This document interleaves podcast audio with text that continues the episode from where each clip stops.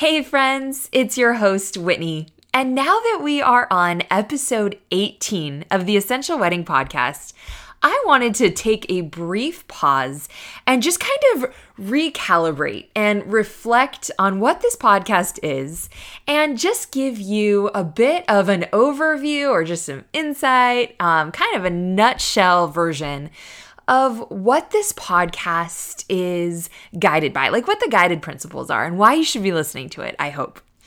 I was so captivated this past Wednesday by an article in People magazine.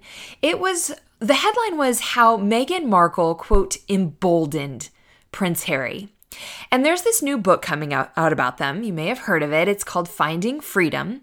And the co-author, I hope I pronounce her name right, I believe it's Omid Scobie, says, quote, Meghan emboldened Harry. He needed someone by his side that is strong enough to weather the same storms, but also someone who wasn't afraid of breaking the rules and going against the norm.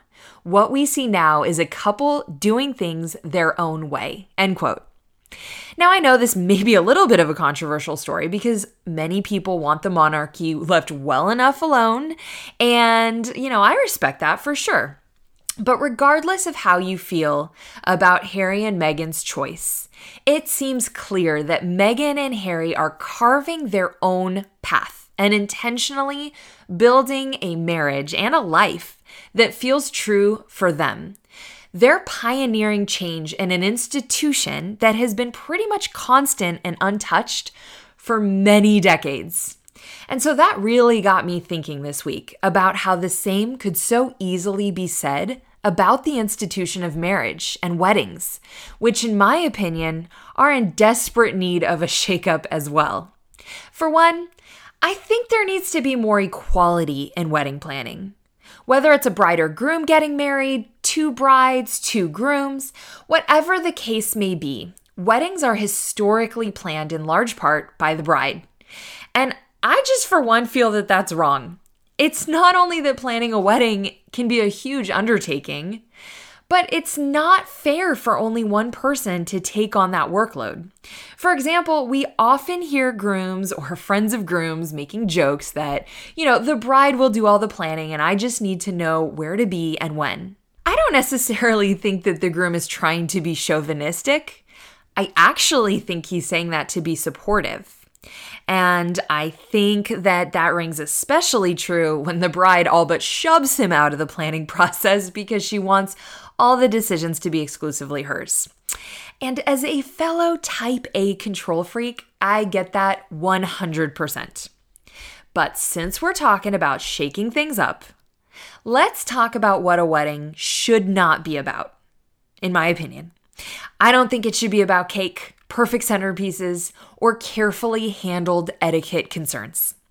I am here to argue that a wedding should be about the couple and about what their day represents in the grand scheme of their entire lifetimes together.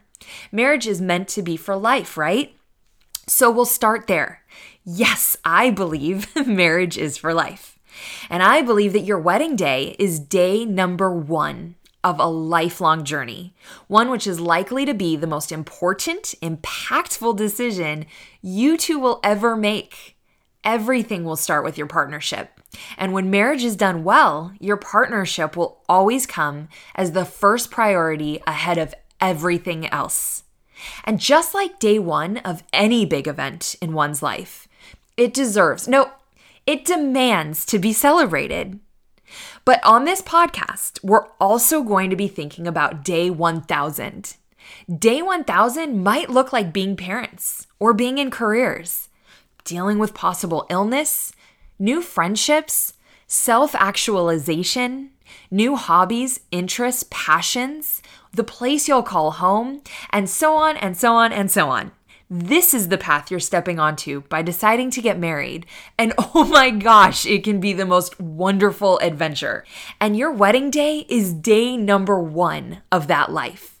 So that's why we can't head into it with a quote, I'll stand over here and let you make all the decisions attitude. I passionately believe that you both need to come at it like, we're engaged, and that means so many things. So let's partner up and do what we'll do so many times to come. Let's plan a day together that reflects us and shows the people closest to us what our story looks like. Let's celebrate this day one as it deserves to be celebrated because it's going to be one of the most meaningful days of our lives. And while we're at it, let's do the other things engaged couples should do. Let's talk about our goals and our dreams and our expectations for marriage. Let's establish some core values and be honest with each other about finances. Let's build a wedding budget and then stick to it. Because if we can do that, then we'll be able to do it again when it's time to renovate our home together, or to just not overdraft our bank account on a monthly basis because we're committed to the same financial goals. Let's talk about our families and how we'll blend them. And let's talk about how we'll divide holidays. Let's talk about whether one of us wants to go back to school or one of us wants to be a stay at home parent. And let's talk about how we'll focus on ourselves as individuals while caring deeply about us as partners. Friends, you don't have to lose me to become we. That's a tired tradition. And if you look at today's divorce rates, you'll see it doesn't even work. So let's build a foundation stronger than any foundation. And let's build the life of your dreams on it. Not your parents' dreams, not society's dreams, not even your friends' dreams. This podcast is about that.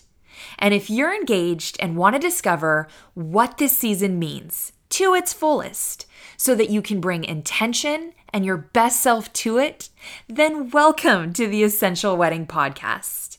And P.S., friends, we are definitely going to talk about weddings. That's the name of this podcast, after all. I myself am a 16 year event veteran. I spent 12 of those years growing a wedding coordination company, and it became one of the most highly awarded companies in Los Angeles. I also taught aspiring wedding coordinators at Collin College in Dallas, Texas. So I adore a great wedding, and I'm thoroughly looking forward to continuing to bring the very best coordinators in the world to talk to us about how to plan a wedding that meets and exceeds your wildest dreams. So, anyway, that is my spiel on what this podcast is. I am so glad you're here and joining us for what I know is going to be an incredibly meaningful adventure together. And I just can't wait to get started. So, um, buckle up Stay tuned for future episodes. Go back and listen to past episodes if you haven't heard them yet. And friends, I'm so glad you're here.